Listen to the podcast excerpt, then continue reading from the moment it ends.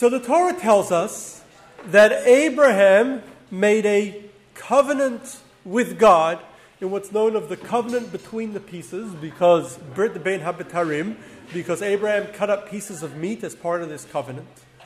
And when he made this covenant with God, Abraham fell asleep and he had a dream.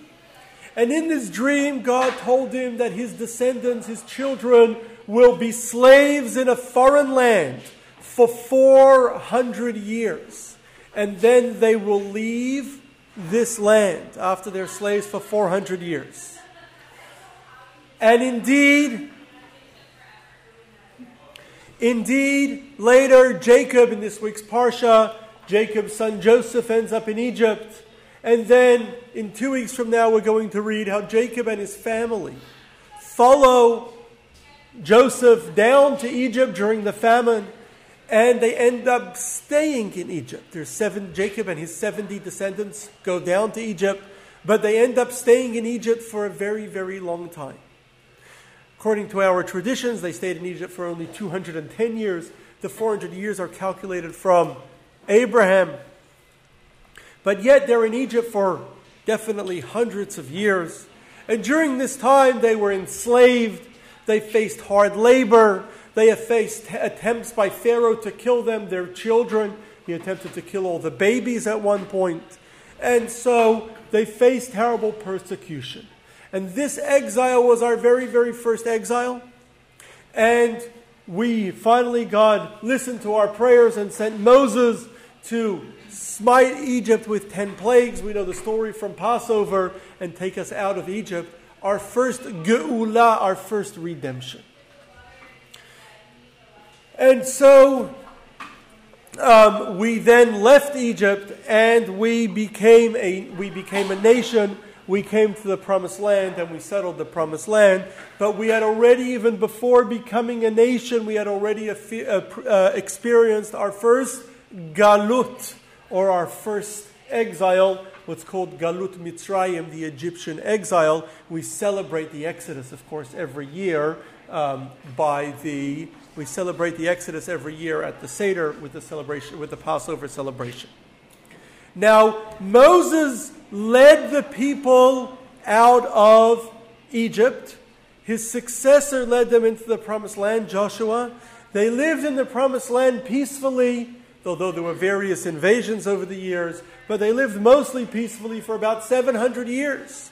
But that was followed by many, many other exiles. In fact, in most of the time since, we have been more out of Israel than in Israel, more living under the rule of others than independent.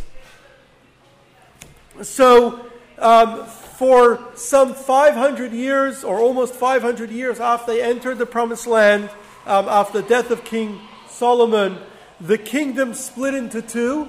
The kingdom in Israel split into two. It remained split between a northern kingdom, known as the kingdom of the ten tribes or the kingdom of Israel, and a southern kingdom known as the kingdom of Judea for a little over 200 years.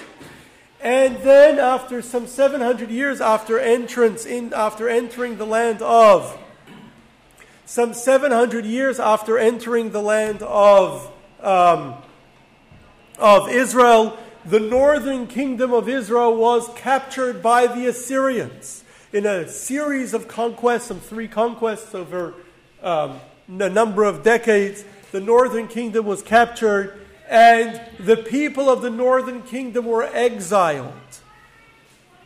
Where did they go? What happened to them is a very good question. There are various there are there are various opinions as to what exactly happened to the northern kingdom, what exactly happened to the people over there, um, whether they returned, whether they joined the Jewish people, whether they assimilated, whether they're hiding somewhere. There are various opinions. We did a class previously about what's known the ten lost tribes. But that was the very first exile. Later, however, the bulk of Israel, or the southern kingdom, and many, many Jews in the northern kingdom remained in Israel for um, another almost 200 years. But then, at a later point, they faced further exiles. The book of Daniel tells us how Daniel had a vision. In this vision, he saw four beasts. He saw four different animals. And we're told how these beasts that he saw each represent four nations that will subjugate our people, four nations that our people will live under, that will control our people, or four different exiles. The first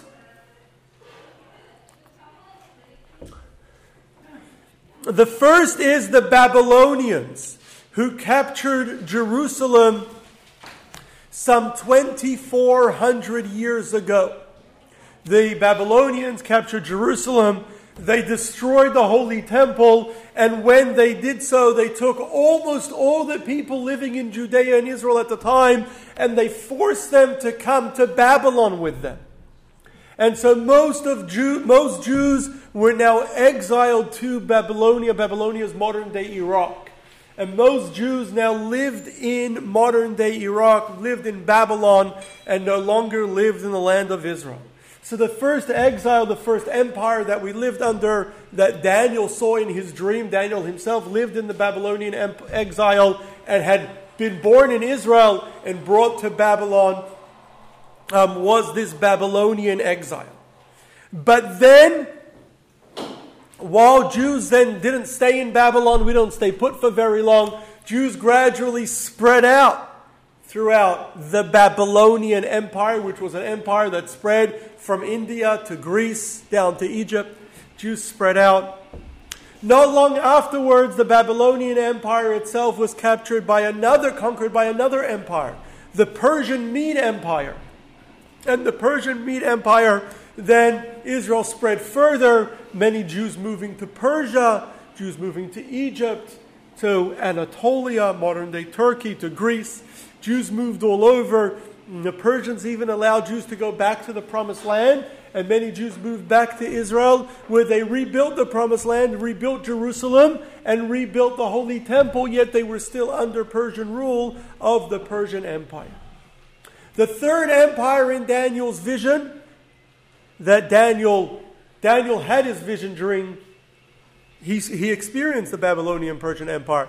Third empire was after his death. The third empire was the Greek Empire. Alexander led the Greek armies to conquer the Persian Empire, and they um, conquered Persia and created a Greek Empire. And now all the Jews that had been living in the Persian Empire now fell under a Greek Empire. Now, the, the Greek Empire of Alexander didn't last very long. It's believed to have lasted maybe a decade. Not very long. After a decade or so, he was in his 30s, Alexander died, and his empire disintegrated into a number of different Greek kingdoms. Yet, Commentaries say it was still a Greek exile. There were various Greek kingdoms, but they were still under Greek rule. Jews lived in Mesopotamia under Greek rule.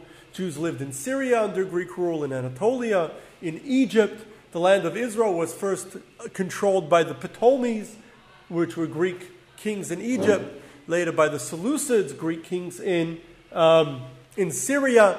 The Hanukkah story happened under the Seleucid Greeks. So, for a very long time, Jews were under Greek rule. Um, the land of Israel, at, during the Hanukkah story, became independent for a period of about 80 years in total.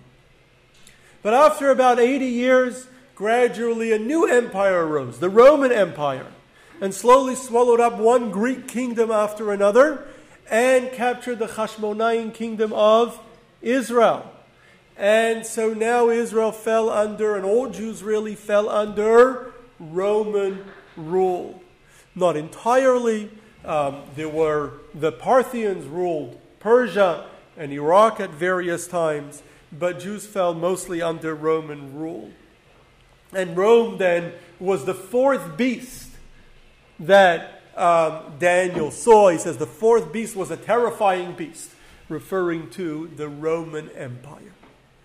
And so the Romans themselves at first allowed the Jews to live in peace, but later they destroyed the temple and exiled many Jews. Later, there was a second Jewish Roman war where they killed many more Jews and exiled many more Jews. Later, Rome adapted Christianity, and then Jews were really persecuted in the land of Israel until after about 300 years of Roman rule in Israel, there were very, very few Jews left in the land of Israel. The temple was destroyed, had been destroyed. Jerusalem had been destroyed. Um, and even throughout the Roman Empire, Jewish communities had dwindled because of Roman persecution. Jews were now spread out, many living throughout the Roman Empire, many living under the Persian Empire in Persia, in Iraq, in Iraq Babylon, which was a great Jewish center.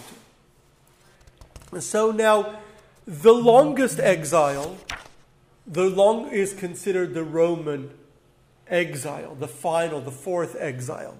There were four the Babylonian, the Persian, the Greek, and then finally the Roman. Now, Rome doesn't exist anymore, but our sages saw all the continuing kingdoms that came after Rome, all the continuation of the Roman Empire. They saw all the Christian nations as a continuation of Rome and Jews lived in Christian countries. And they saw Islam also as a continuation of Rome, as a continuation of Christianity, and Jews almost everywhere lived in Christian and Muslim countries, and so they considered the Roman exile to be a lasting exile that has lasted until today. It's lasted until this day. Now, we've moved around in the last 2,000 years almost since the destruction of our temple. Our temple was destroyed about the year 69 or so. Some debate exactly which year, but um, which would have been almost 2,000 years ago. And since then, we've moved around. For many years, Jews lived around the spread out throughout the Roman Empire. Small numbers in Israel. By the 300s, there were very few Jews left in Israel. But Jews lived in Italy, in Anatolia, um, which became Byzantine, um, and in even as far away as Spain, in Egypt. They lived throughout the Roman Empire, but many Jews lived in what was the Persian Empire, um, in Persia, in Iran, um, as far as Afghanistan, India. But the largest Jewish community in the world following the destruction of the temple and the dwindling of the Jewish community in Israel was in Babylon or modern day Iraq. The majority of Jews in the world lived in Babylon and continued to live there for some 700 years. We did a class some time ago about the Jews of Babylon, but that was for a very, very long time the largest and most important community in the Jewish community in the world. However, after Arab conquest of the Persian Empire, um, gradually the at first Arabs were very good to Jews. Jews even helped them in their initial conquests. But then, with time, the Arabs started persecuting Jews, and Jews started leaving Babylon. Many Jews followed the Arab, went to other Arab lands, to Egypt, to Syria, to Egypt, to North Africa, Tunisia, Morocco, and as far away as Arabic Spain. And so, gradually, the Babylonian community, which was facing persecution, gradually moved away from Babylon and gradually moved towards um, to other lands. Uh, by the 900s, 1000s, they were moving out of Babylon in very large numbers. At the same time, the Roman Empire had collapsed, and Jews in Byzantine, which was Greece, Turkey today, um, were facing a lot of persecution. And at that time, Northern Europe was gradually settling. France, England, Germany was slow, slowly settling. So Jews were moving in very large numbers to those countries, to France, Germany, and England. So by the time, by the 1000s, no longer did most Jews live in Babylon, but by the 1000s, most Jews lived in Europe, in Spain, Sephardic Jews, large Spanish community, France, Germany, um, England, that was the center where Jews were living at the time. But then Jews began to face persecution in these countries. They were thrown out of England, thrown out of France. They faced perse- persecution in Germany. And gradually, uh, by the 1300s, 1400s, Jews began to move to Eastern Europe, where they were more where, they had more freedoms, where they were more, they were able to live, with, live in freedom. Jews in Spain also in the 1300s began to experience, it had now become Christian and began to experience persecution and also gradually started moving out. And then in 1492, the Jews were expelled from Spain. And so by the late 1400s, most Jews lived now in Eastern Europe, in what was then the Kingdom of Poland, which covered almost all of Eastern Europe, and the Ottoman Empire, mostly living in um, modern day Greece, Anatolia, and Syria, um, the modern day, the Ottoman Empire. And those were, for hundreds of years, the centers of Jewish life. As the Ottoman Empire disintegrated, um, so did the, some of the Jewish communities in some areas dwindled, but there were still strong Jewish communities in North Africa, Greece, and Turkey, um, all the way till the end of the 19th century. And there were also large, very large Jewish communities in Eastern Europe throughout that time. This is all part of the same exile. And it wasn't until the end of the 19th century, under great persecution, we finally had the ability to move. The Jews began to move in very, very large numbers to Western countries that were given, that had granted Jews freedom the United States, Canada, Central and South America, even now back to England and France and Germany that had granted Jews freedom. And Jews moved in very large numbers. And then in the late 1800s, um, there was a movement, Zionism, to bring for Jews to go back to the promised land, back to Israel. And Jews moved in very, very, very large numbers to, to Israel. Um, over time, the Eastern Euro- European Jewish community was decimated through, because of the Holocaust, because of communism, totally destroyed the Eastern European Jewish community. communities, almost nothing left of them. The same is also for the communities in the former Ottoman Empire and in places like Iran, um, Islam became very, very anti Semitic in the 20th century. And um, for most Jews, when they still are, and most Jews were forced to move and left those countries. So today, most Jews live in Western countries, the United States, Canada, Western Europe, other Western countries, and of course in modern Israel. Modern Israel has um, not yet a majority, but close to it. Close to half of the Jewish people live in um, Israel today. And yet, we still remain under the rule of others. We're in exile here in the United States, outside of our promised land. Um, we don't yet have the, uh, we, we still are in what we can call the fourth exile, the exile that started at least as the Roman exile. Any questions? I don't know the numbers offhand. Huh? I don't know the numbers offhand. What's the question? How many Jews live in Israel? Six, six and a half million. There you go. So, why did God make Jews spend most of our history in exile? Why couldn't we just live peacefully on our land like any other nation? So there are many reasons given for the Jewish exile. Why Jews have wandered throughout the years. And we have. We've wandered, and over the years, while I mentioned the places where the bulk of Jews lived over the years, the reality is that Jews have lived in almost every place on earth over the years. Today, there are Jews in almost every place on earth. Um, in almost every country, there are Jewish communities. There's Chabad wherever there are Jews. Uh, but there are Jews in almost every place on earth. And there have been throughout history. Jews have moved. I mean, we've been chased from place to place, but we've moved around to all over. So why have Jews wandered? Why have we not been able to stay in a single place? Why were we not allowed to stay in our land? Why did God make that happen? So there are many answers to this question.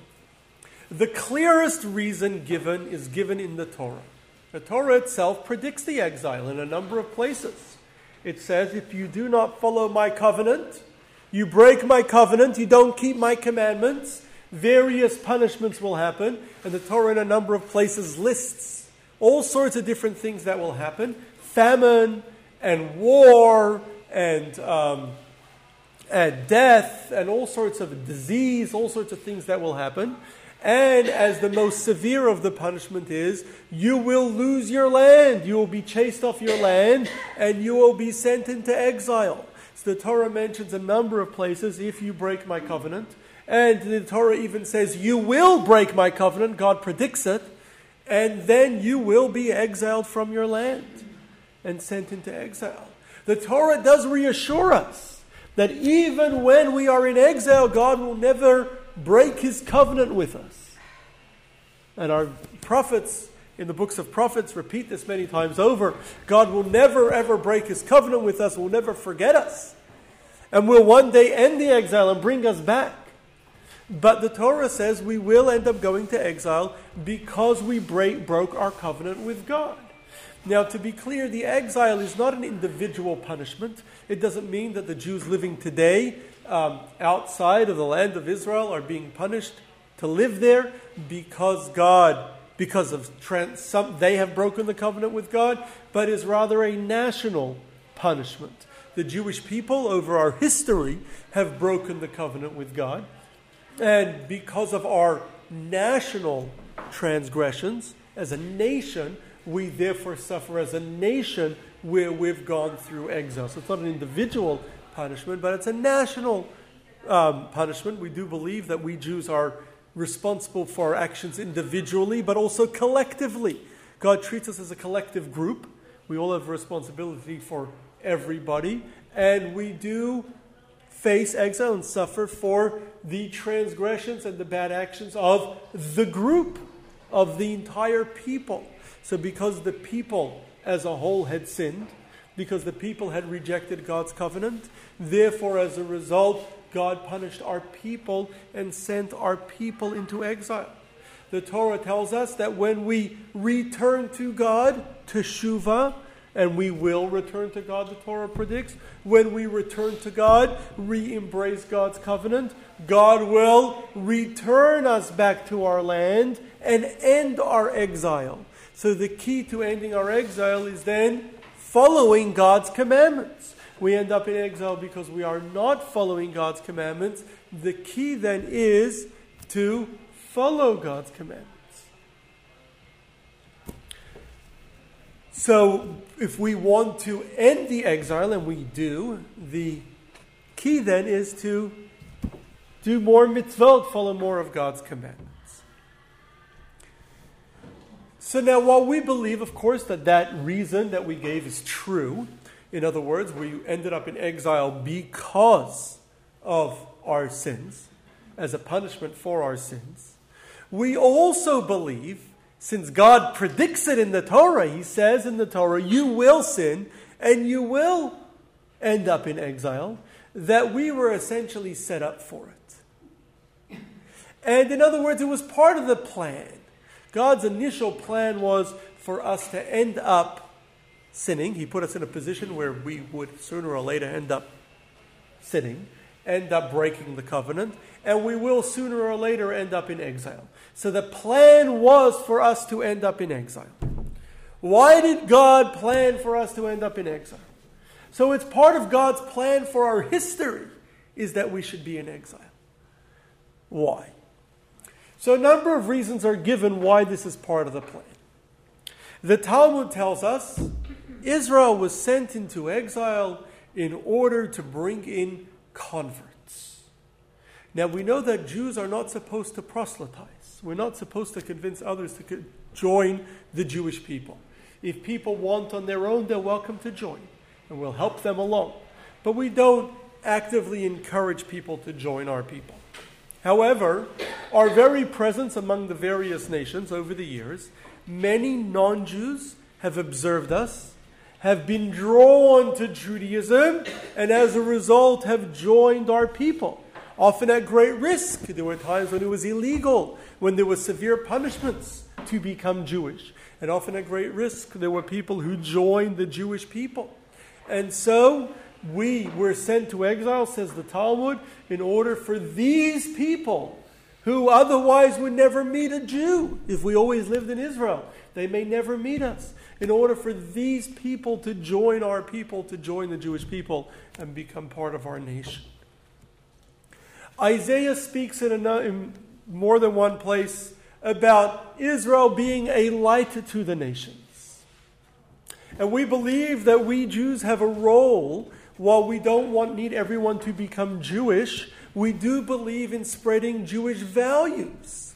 We believe that there were seven Noahide laws, which are basically seven values given to all of for all of humanity. We've done a class in the past on the seven Noahide laws, and we Jews have a role to spread these values to all people. And by us living among the other nations, that allows us to spread the values of Judaism, not the laws of Judaism, not the covenant, but the values of Judaism to other people. And indeed, we've been fairly successful in doing that. Because today, many of our Jewish values have today become universal values. In the past, we did a course, we did a six week course on how Jewish values, many universal values today, are initially Jewish values. Things like um, equal justice, everyone's equal before the law, uh, freedom, free, um, everybody should be free, the um, value of life, of a human life, importance of a human life, the value of helping others in need, and many other values that Jew, Jews have given the world. And this could only have happened because we lived among the other nations and we had influence on them. So while the exile was directly a result of our transgressions and a punishment for our transgressions, however, was really part of the plan in order for us to bring in converts and for us to influence the world around us. Yes, Lewis. So, what we're learning is that there may have been a handful, maybe it was 5%, 10%, who broke the covenant. We're victims of collective punishment. Yes. That doesn't seem fair. That's a very good question. You, why would God punish our people, one person, for the transgression of others? That's a very good question. Perhaps it deserves its own class. But just a short, to give you a short answer, to, to give the short answer, um, we believe in what we call in Hebrew arvut.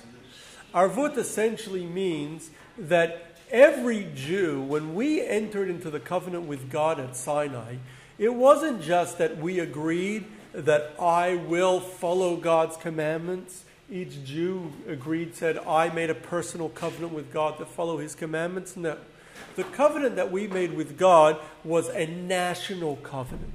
In other words, the entire Jewish people committed together to ensure that every Jew follow the covenant. It's not an individual covenant, it's a national covenant. So we are responsible to ensure that every other Jew follow God's covenant. It is our responsibility. So we as a nation have this responsibility. We have a responsibility for everyone. And that, by the way, is why in Jewish law we are able to do certain mitzvahs on behalf of other people. Like you can say a blessing, make kiddush for other people. How can you do it? They have to make Kiddush. How can you do it for someone else? Because since it's my responsibility to make sure that you hear Kiddush, that you make Kiddush, so therefore I can do it for you. So it's, it's, it's a collective responsibility. Therefore, if one person messes up, we are all responsible. Yes, Don. So is there a consideration that other forms of Judaism, less strict, Hasidism uh, are part of the reason, or are part of, they are the reason that we have not fulfilled all commandments. I'm not sure what you mean by other forms of Judaism. There is only one Torah. So I don't know what you mean. I think I think what you're asking is that today there are many Jews that are don't observe all the commandments for various reasons. Um, and is that the reason why we're still in exile? Um, that's an excellent question. I don't have a one minute answer to it, I have a longer answer to it. Um, maybe next week. Um, I'm going to give you a one word answer no, that's not the reason. Why, um, if you want, at the end of the class, we could discuss more in depth why, The only answer or we could have it for another the class. It's not, firstly, not the Hasidic way, the Jewish way. You don't have to be Hasidic. Hasidism is a Hasidism is a way to connect to God within Judaism. But you don't have to be Hasidic to follow God's commandments. God's commandments are regardless, right? The commandments are commandments. They're very clear what the instructions are. Um, the fact that many Jews don't follow Judaism is a challenge, but not necessarily the reason we are still in exile. Um, how that works, we'll talk about it later. We're gonna have another class. Yes. Um, I just wanted to say, um, is like people that really uh, see value of Judaism, right? Like polite kids, the smartest brains, and everything. Why? Why they're not allowed to bring people like other nations, like Muslims? They're giving to like uh, the Quran on in the grove, like for example. Why we cannot advertise to everybody so a lot of people, a lot more people join us because, like for example, in Tel Aviv, uh, even like Jewish like born kids, but they are not following anything and they're going and having these parades, that embarrassment, and we cannot even bring our own views.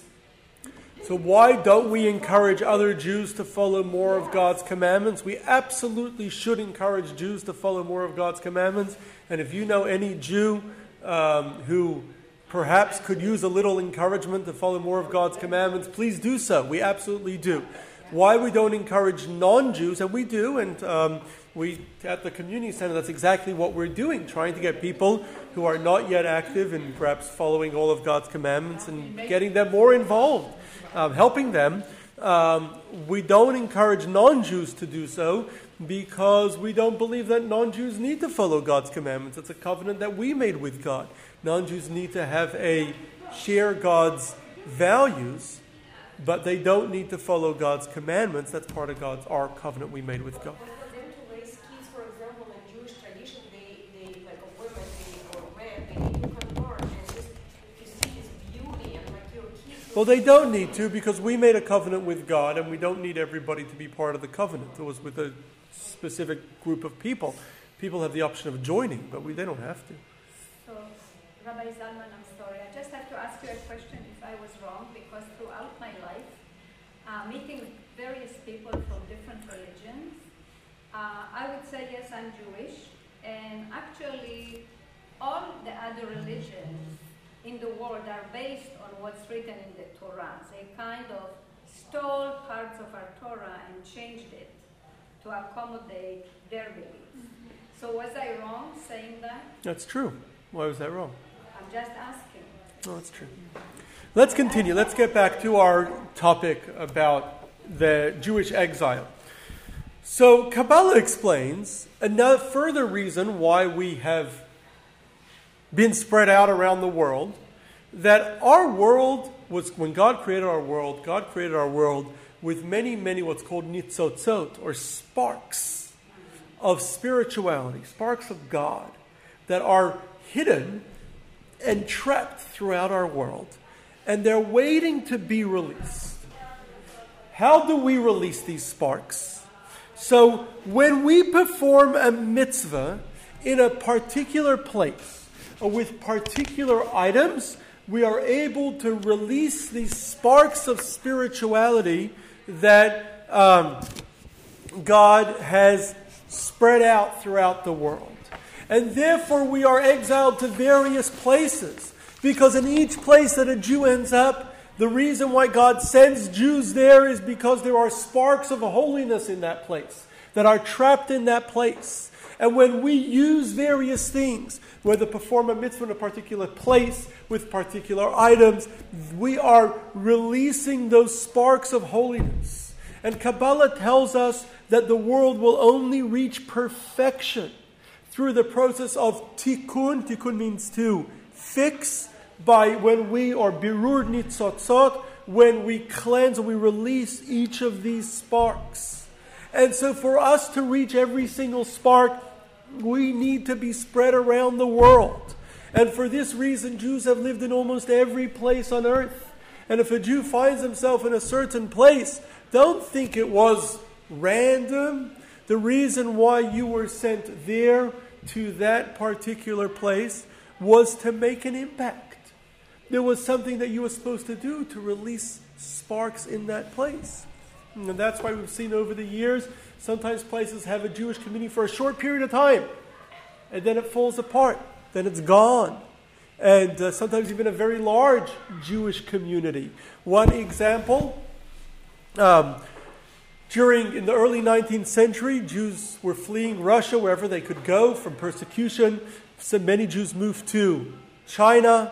Um, some Jews moved to Shanghai, which was then an international city in large numbers. Um, and they had a sizable Jewish community. And then during World War II, many yeshivas, many of the yeshivas in Poland, managed to escape. Long story how they did it. And um, they, ma- they made their way through Russia to Shanghai. In the 1940s, Shanghai became a Torah center with thousands and thousands of yeshiva students studying in many yeshivas all across Shanghai. It became a very large Jewish community. They published many books. There are many um, Torah books that were published there, and uh, it became a great Jewish center. Um, it didn't last very long because in 1949 the, China, the communists captured Shanghai, and all the Jews fled. But they had this for a couple of years, less than a decade. They had this large Jewish community. And that's happened in many other places. And so exile is then part of God's plan for Jews to impact the entire earth. Then a final reason for our exile is the Torah describes the exile in Egypt like an iron furnace. Iron, in order to make iron, you have to throw the iron. You throw the iron ore into a very, very hot furnace, and that way the iron is melted from the ore, and it um, and that, then you're able to shape the iron into whatever shape you want to make all in this hot furnace. So Egypt, where Israel was enslaved, the Torah says was like an iron furnace where we were worked on and we were cleansed and we were shaped into a nation. The prophet Haggai says, Gadol habayit hazeh min harishon. The final temple will be greater. The honor of the final temple will be greater than the first one. The final temple that we will build in the future times will be the greatest of the temples. And it is explained that Midrash tells us that God destroyed the earlier temples in order to build back bigger and better. And so the destruction of, or the exile of our people, was in order to cleanse our people and in order to build back something that was better than before. And so, in a sense, not only is the, were we Jews sent to exile to be spread around the world to impact the entire world, bring converts, to influence the world, to release godly sparks around the world, but it also cleans ourselves. It improves ourselves. It makes us better people. We have developed many customs, many traditions over the years in various places. We've learned many things, and we've become better Jews as a result of our exile over the many years of exile. And so when we do go back, when this exile ends, we will come back to a much better state than we were before. And so much so, when we reach the end of this very, very, very long exile that's lasted almost 2,000 years, when we reach the end of this exile, we will have such a strong return, redemption, geula, that there will never again be an exile. It will be the final exile, and there will never be another one. Yes, Anita. Where will the final temple be built? Where? In Jerusalem, on the Temple Mount. Where it was? Where it was. Where it was. So today, we're almost 2,000 years after the destruction of the temple. We still consider ourselves in exile. Now, the truth is that Jews have built a Jewish state in Israel where a very significant number of Jews live fairly successfully, happily. Unfortunately, there's not entirely peacefully. Um, a Jew was killed this morning, unfortunately, in Jerusalem. But Jerusalem is still rebuilt. It's big, There's skyscrapers in Jerusalem. It's become a big rebuilt city. We no longer, thankfully, suffer, even those that don't live in Israel. We all have the option of visiting. If we want, we can move to Israel at any time. We have that freedom today that we didn't have throughout most of our history. And even here in the United States, we live happily. Yes, we face some anti Semitism and a recent rise in anti Semitism, but we feel pretty safe here in the United States. We live happily, we live well, we have freedoms, we can participate in civic life here in this country, we can go into any business we want, into any profession we want. And yet, throughout our prayers, as we have throughout for the last 2,000 years, we call on God time and again to end our exile, to bring us back to Jerusalem. At the most important moments in the Jewish year, at the end of our Seder, at the end of our Yom Kippur service, we call out Lashana Haba B'Yerushalayim, next year in Jerusalem. We call for the end of the exile, even though right now we're actually living quite well. We have it quite good. And even people living in the land of Israel call for an end to the exile. And every day in our prayers, ask God for redemption. Ask God to end our exile. Say, return to the city of Jerusalem and rebuild it. And at the end of their Seders in Israel, and even in the city of Jerusalem, when you have a Seder, or when you spend Yom Kippur at the, in the city of Jerusalem, how do we end it? L'shana haba Yerushalayim, next year in Jerusalem. And that's because even if you're living in Jerusalem today, and definitely if you're living in the United States, you're still in exile, in Galut. Why? Because for Jews, the lack of having the holy temple rebuilt in Jerusalem itself is an exile. Jerusalem is not real Jerusalem until our holy temple is rebuilt on the Temple Mount. And until that happens, we continue to mourn every year on Tisha B'Av, on the 9th of Av, and we have three weeks of mourning every year for the destruction of the temple because our temple has not yet been rebuilt. We remain in exile till our temple is rebuilt. But it's more than just the building of the temple. It's not just about the building isn't built, which is a big deal.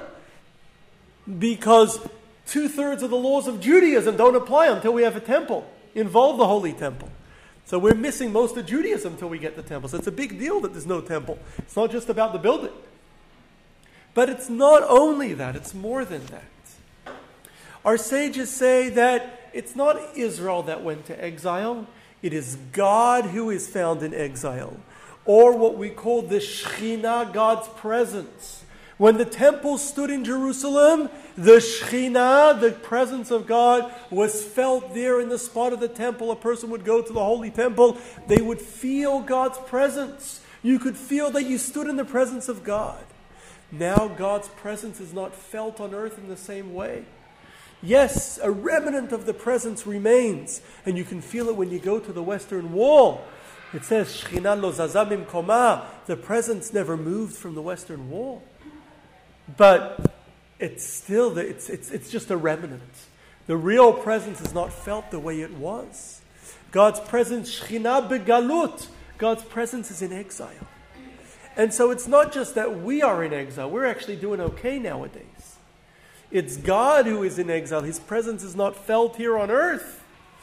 And God is pained, his home is gone, and his presence is no longer felt among us. And so we still pray for an end to our exile and a return to Jerusalem, asking God to return the rebuild the temple and return his presence, that his presence should once again, once again be felt here on earth.